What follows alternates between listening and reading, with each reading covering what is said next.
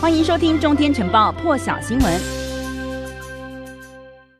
好，一起来看到今天呢，台湾时间一月七号。不过在美国呢，今天是六号。今天什么日子呢？去年的今天，美国的国会爆发了这个暴动事件哦，到现在已经满一周年了。美国总统拜登呢，今天发表了演说，他指控前总统川普呢，在当时大选的时候呢，讲了一连串的谎言，甚至把权力凌驾于原则之上，而这持续呢，也对美国的民主造成威胁哦。那么今天他选择演说的地点呢，就在发生血腥冲突的美国国会里头。拜登说呢，一年前的这一天，在这个神圣的场合呢，民主遭受到了攻击，我们的宪法也面临到最重大的威胁。拜登也强调说，这个川普呢，不仅输掉大选哦，还是美国史上首位试图阻止权力和平转移的总统。同时呢，他也批评这个川普说呢，当时就是呃去年的今天。呃，这个川普呢，当时还是总统哦，他坐在白宫里头动也不动，只透过这个电视转播，眼睁睁的看着这一场暴动发生，无动于衷长达数个小时。一起来听拜登今天的最新发言。We must be absolutely clear about what is true and what is a lie. And here's the truth. The former president of the United States of America has created and spread a web of lies about the 2020 election. He's done so because he values power over principle, because he sees his own interest as more important than his country's interest and America's interest, and because his bruised ego matters more to him than our democracy or our Constitution. He can't accept he lost.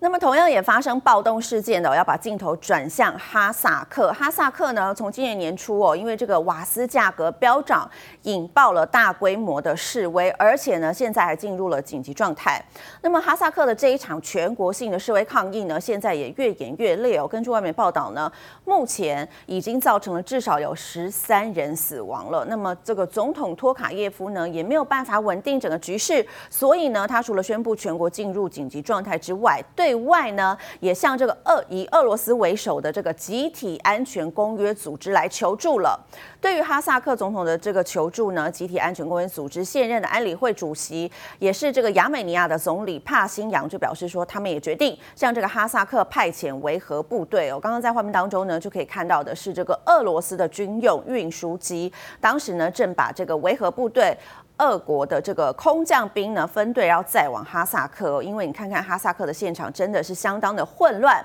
整体事件呢，包括了联合国啦，还有这个美国白宫也都呼吁哈萨克当局哦，在处理这国内动乱的时候，记得要表现克制一些。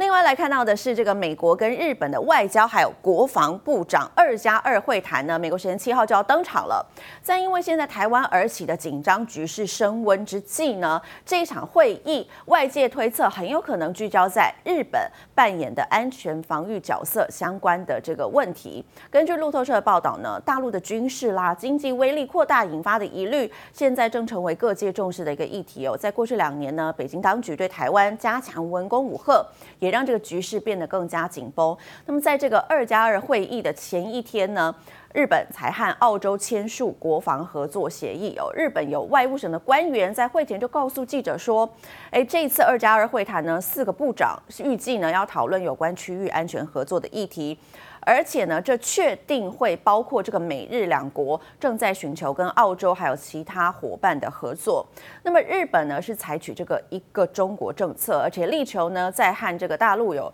呃在与邻国大陆和长期军事盟邦的美国呃美中两边呐要取得平衡。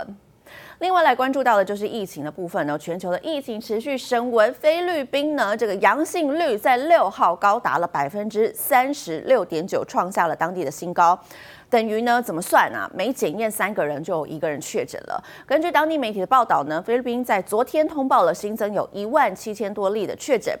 比起在前一天呢，暴增了六千四百多例，阳性率呢，所以一口气有从百分之三十一点七增加到了百分之三十六点九。刚刚提到说呢，这个计算之下，等于说每检验三个人就会有一个人确诊。另外呢，这个菲律宾总统杜特地他贴身的维安人员也爆出出有十五个人确诊。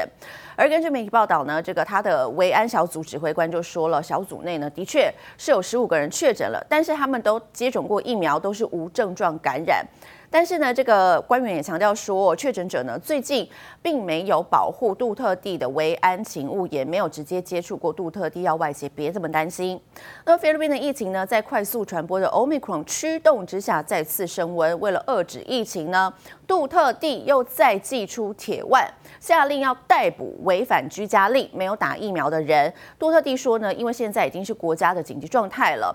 呃，我的立场呢，是我们可以限制没有打疫苗的人，所以呢，他下令要锁定这些没有施打疫苗的人，要求命令他们乖乖待在家里头。另外，他还补充呢，如果这些民众拒绝，而且呢走出家门的话，如果这个民众拒绝，那么官员就有权可以逮捕这些人，为的就是要遏制当地的疫情持续扩大。那么以上就是这一节最新的全球现场，提供给您。更多精彩国际大师，请上中天 YT 收看完整版，也别忘了订阅、按赞、加分享哦。